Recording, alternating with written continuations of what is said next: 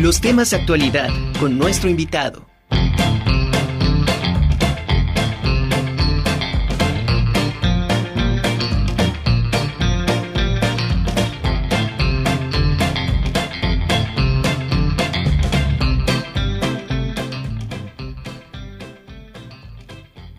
Gracias por continuar con nosotros aquí en La Conjura de los Necios. Bueno, nuestro siguiente invitado es Ernesto Cortés García. Él es pintor, gestor cultural y economista de la cultura. Ha sido director de museos, curador de arte contemporáneo, promotor de arte en instituciones públicas y privadas, músico, académico e investigador. Y me da mucho gusto que esté con nosotros aquí en La Conjura. Doctor, ¿cómo estás? Muy bien, Anamí, muy contento de estar contigo en esta tarde. La verdad es que ya estamos en noviembre y es una época en que todos podemos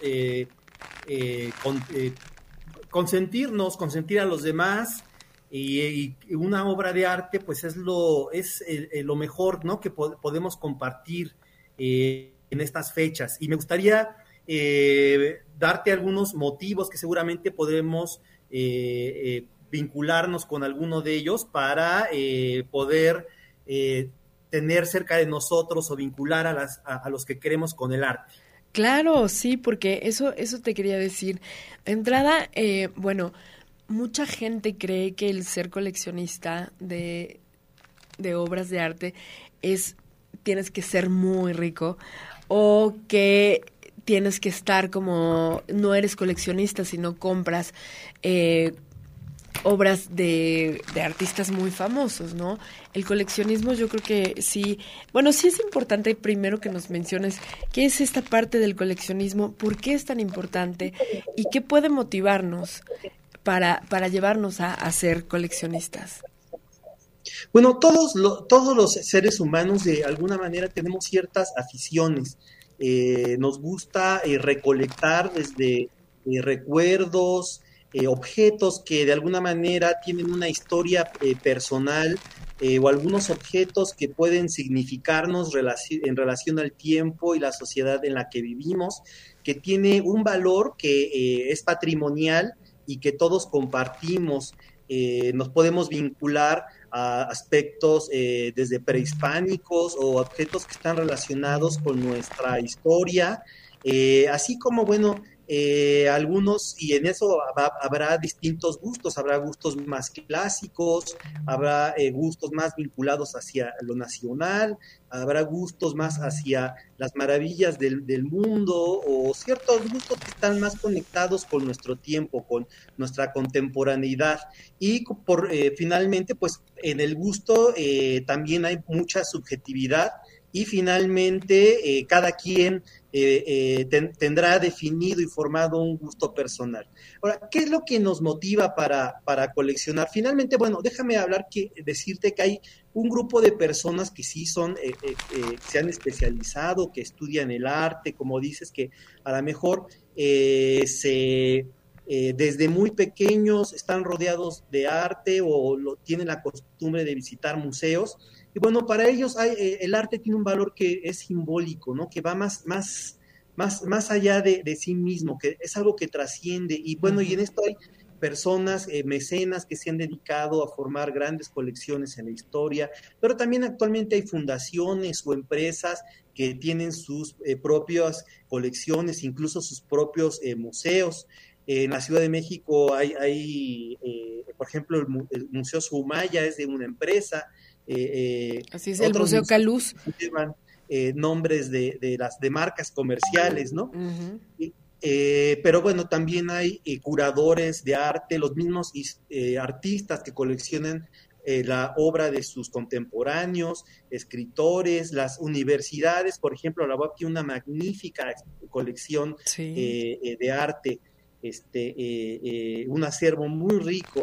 Pero bueno, también hay otras personas que su motivo está más volcado hacia lo social, ¿no? Gente que tiene una conciencia a lo mejor por los artesanos, que les gusta coleccionar artesanías de todo el país. Exacto. O hay personas que que tienen el gusto por el arte que se realiza en su región, por ejemplo, una colección de arte de Puebla, o por ciertas técnicas, por el grabado, y que además lo compran, lo adquieren sabiendo que apoyan a los productores, ¿no? Que apoyan a los artesanos, que apoyan a los artistas, y de esta manera están impulsando el desarrollo de su región.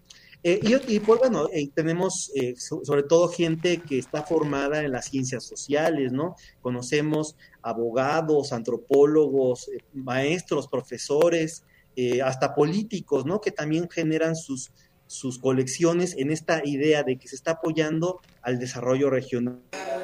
Así es. Me parece... Y algo que mencionaste al inicio de tu intervención me parece interesante y creo que sí es regalar una obra, siempre es como, bueno, para mí que me gusta el arte, para mí creo que sí es un buen regalo, un extraordinario regalo. Y también creo que es importante apoyar no solamente a los grandes artistas, sino también a los artistas emergentes, porque pues en una de esas se vuelve un gran artista reconocido, ¿no? Pero sí hay que apostarle al arte. Yo creo, confío, estoy segura que aparte de ser también una buena inversión, creo que sí es un extraordinario regalo. Así es, lo que acabas de decir de mí es muy, muy interesante, porque te comentaba ciertas personalidades o ciertos motivos, pero hay algunos que quieren, que lo ven como también, o que ponen énfasis en algo que también es el arte, ¿no? Que es un valor económico. Se puede, como dices, ver como una inversión a futuro. ¿Por qué? Porque primeramente son objetos que no se devalúan.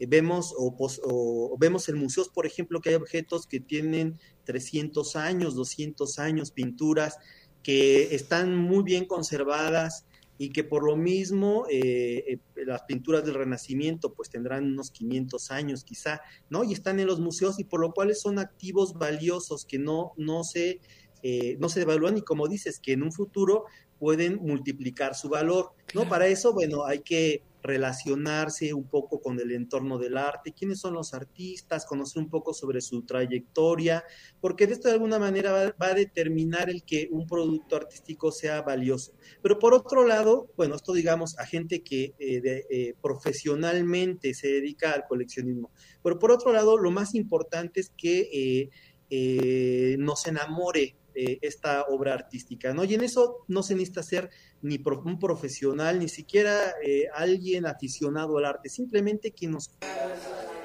Exactamente, eso es importantísimo. La estética puede ser, bueno, puede tener estética o no, pero esa parte, ese punto es importantísimo tomar. No es necesario que sepas de arte. Lo importante es que la obra, la pintura, la escultura, lo que sea que te atraiga, que te llene, que te transmita algo. Ese es el objetivo del arte. Entonces, no importa si no sabes de dónde vienen y qué, ya después, ¿no? Pero sí es importantísimo que una pieza te enamore. Ahí es donde cobra sentido, ¿no? El arte, las piezas.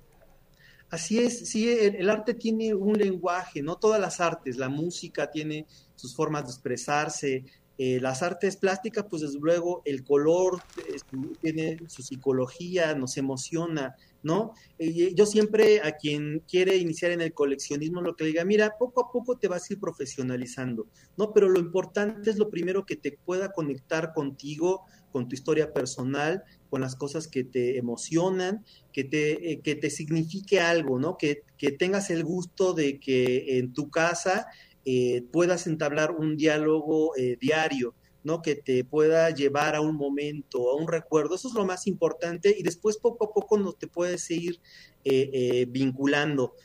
Como coleccionistas, bueno, está muy bien además que podamos aprender de las técnicas y que también hagamos incluso arte. Y que el arte, bueno, no solamente pensemos que es algo que lo podemos comprar y regalar, sino que también es algo que podemos hacer, ¿no? Y en eso también el arte nos enseña mucho, ¿no? El arte que está en nuestra casa. Yo me eduqué en una casa donde mi abuelo era pintor, y desde niño siempre veía los brillos, las luces, los colores, y de alguna manera eso me motivó a después yo ser artista también. Y pues bueno, si algo te emociona, te conecta, igual que un buen libro, que una buena película, que un buen disco, hazlo tuyo, ¿no? Llévalo a tu casa, hazlo que sea algo que te enriquezca, compártelo.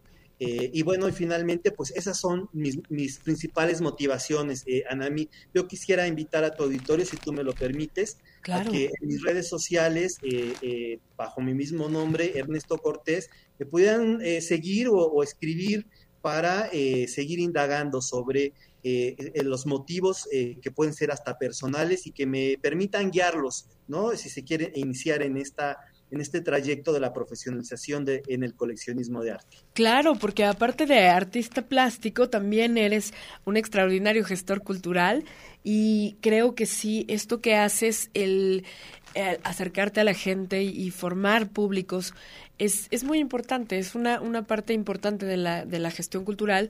Y bueno, creo que sí, por supuesto, con todo gusto.